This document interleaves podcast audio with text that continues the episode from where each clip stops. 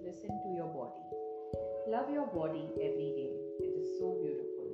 Love your body. It takes you everywhere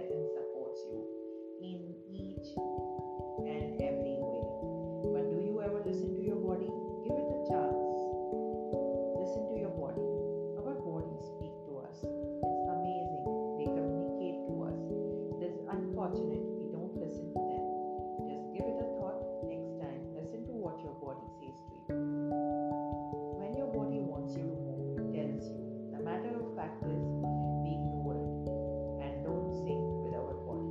So, for a change, start listening to your body. You will notice and see amazing things happen around you. You will love how your body responds. I'm experiencing